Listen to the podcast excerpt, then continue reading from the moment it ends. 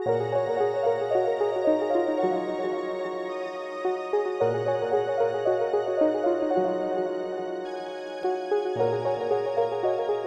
podcast is about um, a very recent ruling of the European Court of Justice in a case brought uh, by the Republic of Austria against the European Commission, case C59418P of the 29th of September 2020.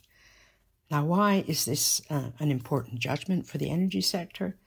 Well, that's an easy question to answer because this is the first case where the European courts and uh, first the General Court, now the Senior Court, the Court of Justice, have been asked to clarify whether the construction of a nuclear plant can benefit from state aid, which has been approved by the European Commission pursuant to the state aid rules under the TFEU, that's the Treaty on the Functioning of the European Union.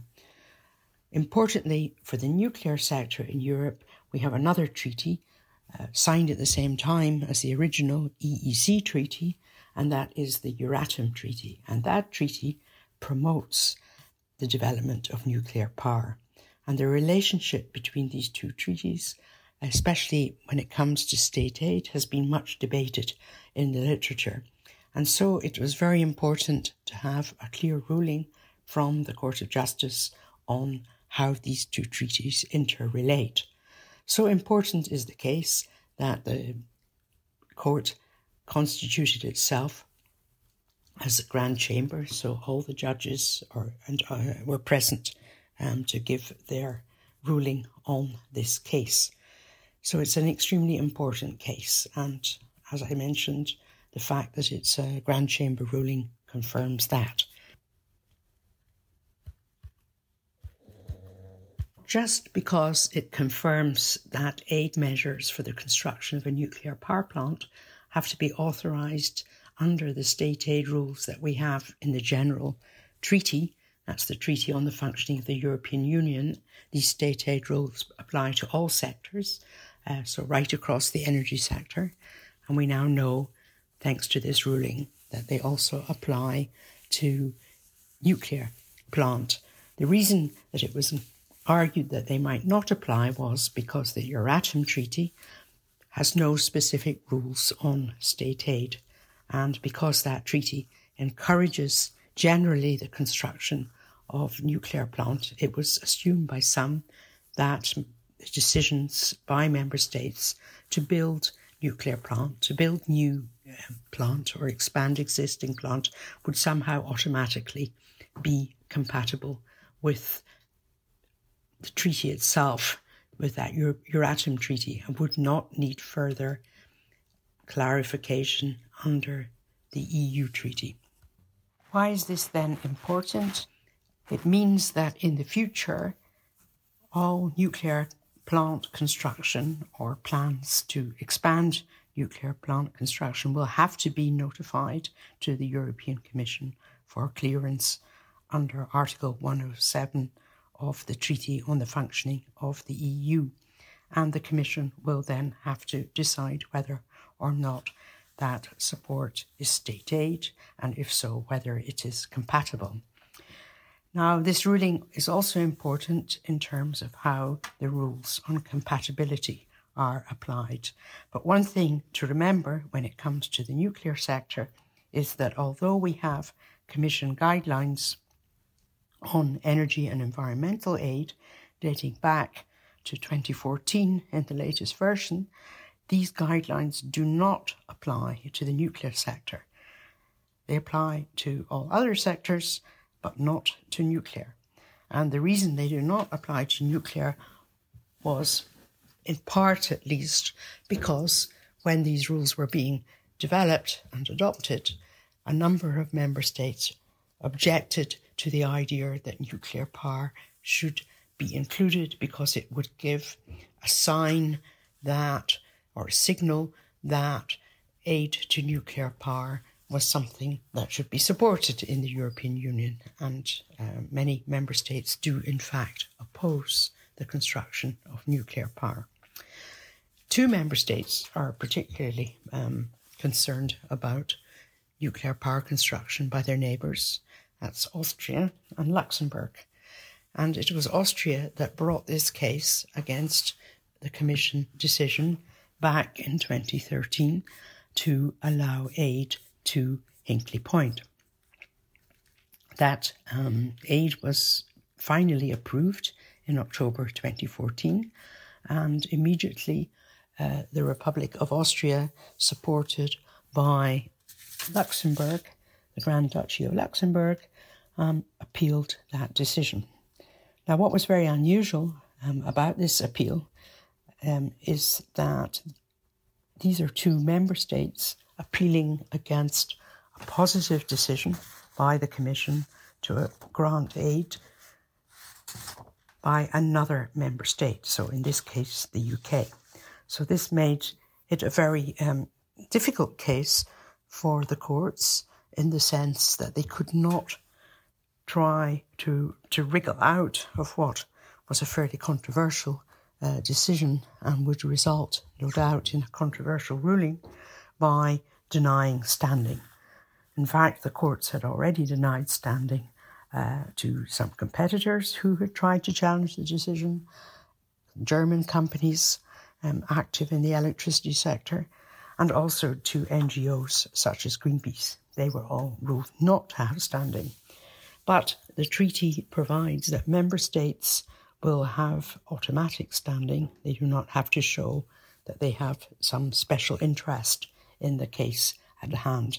So there was no hurdle for um, Austria to cross to bring the case. Uh, when um, Austria went to the General Court, it lost and um, it appealed then to the Court of Justice and it was supported by Luxembourg. On the other hand, the UK intervened to support the Commission, and the UK in turn was also joined uh, by the Czech Republic, the French Republic, Hungary, the Republic of Poland, the Slovak Republic also joined in. And these parties all contended that the court should dismiss the appeal brought by Austria. Now, following the uh, General Court's uh, decision to uphold the Commission decision, the case was then appealed, as I mentioned, and in the first step, the Advocate General reviewed the pleas brought by Austria in the light of the previous case law on energy, and in particular uh, the impact of Article 194 of the Treaty on the Functioning of the European Union. That's the energy article. And also, uh, the Advocate General looked very closely at the provisions of the Euratom Treaty. He concluded that the Euratom Treaty precluded the application of the state aid rules in any meaningful way.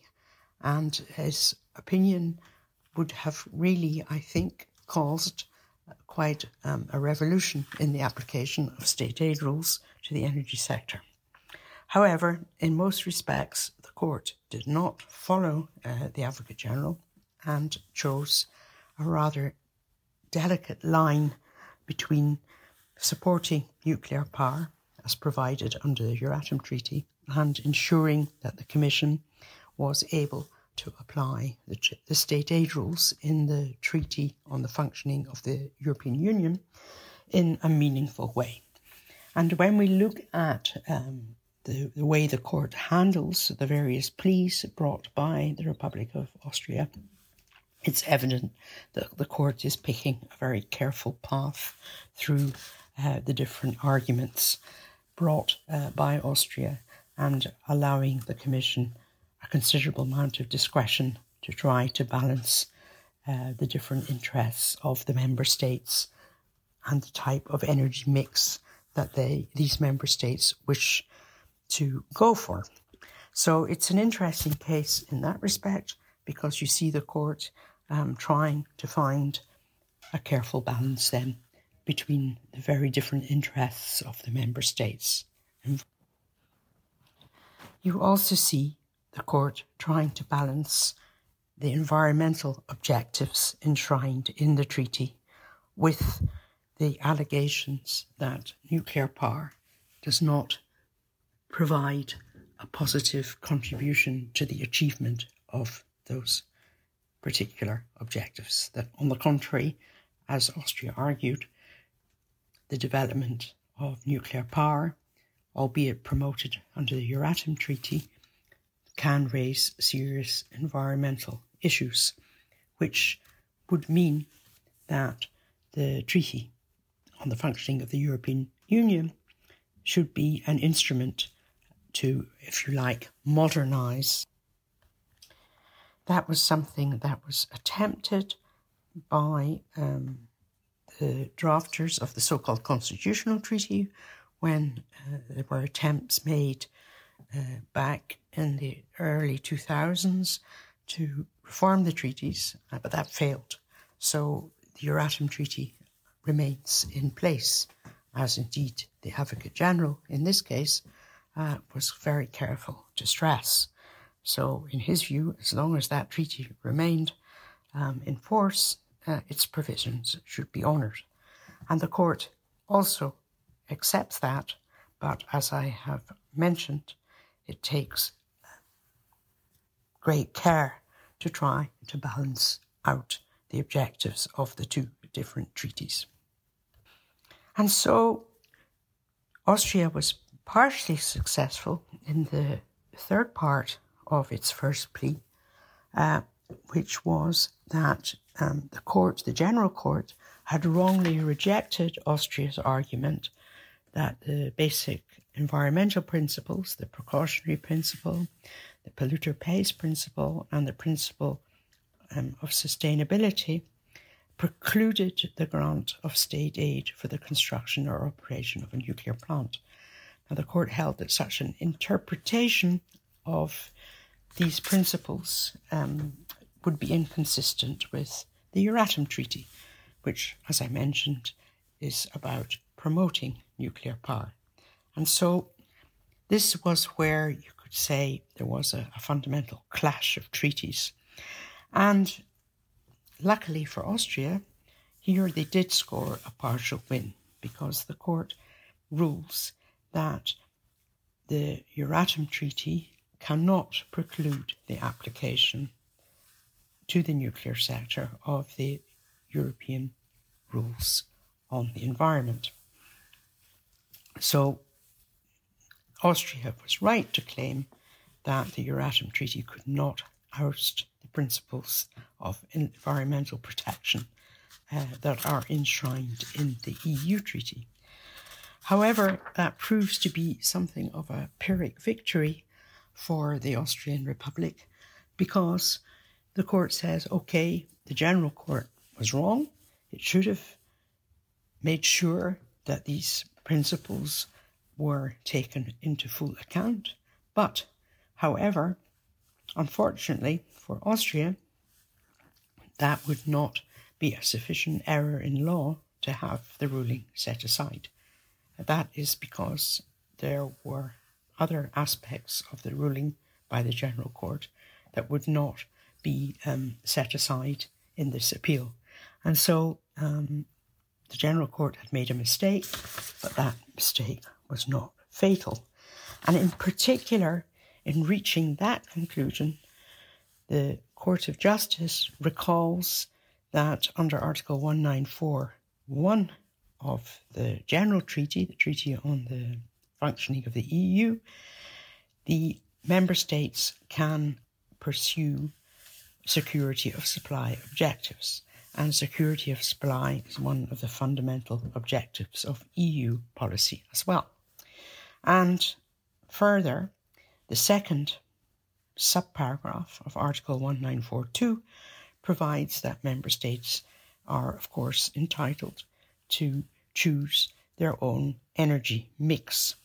So the, that means that um, these environmental principles, important as they may be, cannot be invoked to preclude the choice by one member state for nuclear energy. And therefore, in weighing up these competing principles, if you like, of security of supply, the right to choose your energy mix as a member state, and the overarching EU environmental principles, it's sufficient that the General Court should identify that these principles apply, and if they fail to do so, has committed an error of law. But that, as I've mentioned, is not fatal um, to its overall findings to uphold the Commission decision.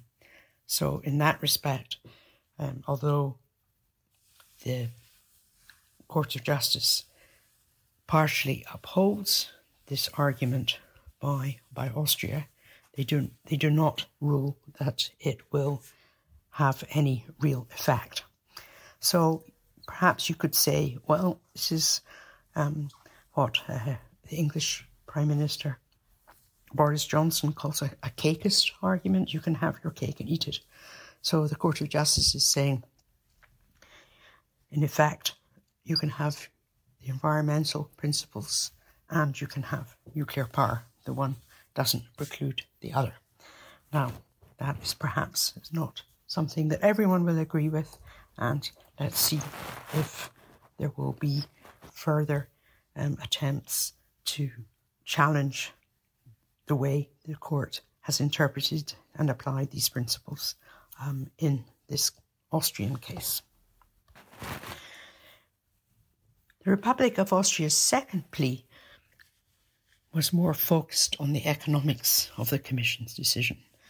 Uh, Austria argued that the Commission had failed to identify the relevant market sufficiently clearly um, to take a decision, um, and that furthermore, they had not properly identified what the market failure was that would generate then the requirement to provide state support.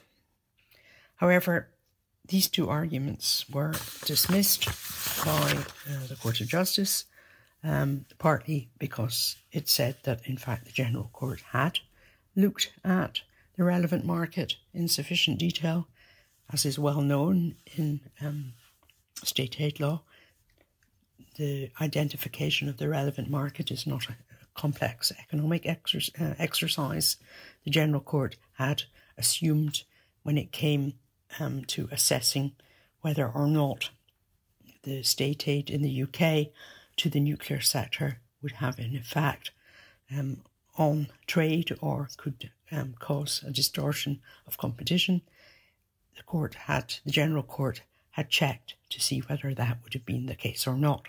And so, in the eyes of the Court of Justice, and so what the court is saying is that what the court is saying, in effect, is that if we look at Article 107, 3, little c, um, the Commission has to first of all determine whether the aid facilitates the development of an economic activity, but in doing that, it doesn't have to identify the relevant product market within which the activity has to be identified. It becomes relevant, however, to identify that market when the Commission examines the second treaty condition, which is whether the planned aid could adversely affect trading conditions to an extent contrary to the common interest. So, this is a very formal interpretation of uh, the article. Um, the court looks at the actual wording and it doesn't see the concepts of market failure or relevant market addressed there. And to some extent, then it follows the Advocate General by require, by stipulating that these rules do not require the Commission to be very strict in its economic analysis. It therefore follows that the argument raised by Austria that the Commission and on appeal the General Court had not properly established the existence of a, of a market failure for which state aid would be necessary to address, that that failure was again not problematic. because the absence of such a failure does not mean that the conditions laid down in the treaty are not satisfied. So again, the court follows the rather literal interpretation given to this article, also by its Advocate General in this case. The other remaining pleas brought by Austria were similarly dismissed, again on a rather literal application of the treaty rules. So the third plea related to the proportionality of the aid measures and to what extent nuclear energy was really necessary to meet security of supply needs. Why could the United Kingdom not, for example, have given the equivalent amount of aid to the promotion of renewable energy, which would have done much less damage to the wider environment? And here the court again takes a careful position and it finds that the General Court had applied the proportionality test correctly. Um, it only had to do so in the light of the UK's decision to meet its electricity supply needs in the way it chose um, in accordance with the treaty rules on the energy mix. So it wasn't required to conduct a wider assessment of the impact of the measures um, on the energy sector in the EU in general. So the Commission was correct to only look at the, the plant aid in the light of the information available to it at the time, and it was not required to look at whether or not a positive decision for the UK might have encouraged other member states um, to also aid nuclear, causing cumulative impacts um, in the future. That was um, apparently, in the eyes of the court, something that went too far. And so it held that the General Court was only required to look at the proportionality of the measures uh, in the light of the possible distortions of competition and the adverse, adverse effects of trade caused by the measures, and not on their impact on the environment more generally. So, again, a very careful and cautious approach.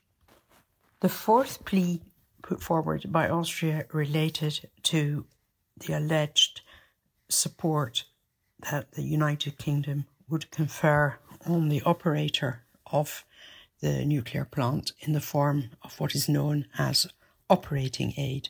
Now, in general, operating aid is, is forbidden because you're not giving the recipient of that aid any incentive to change its behavior.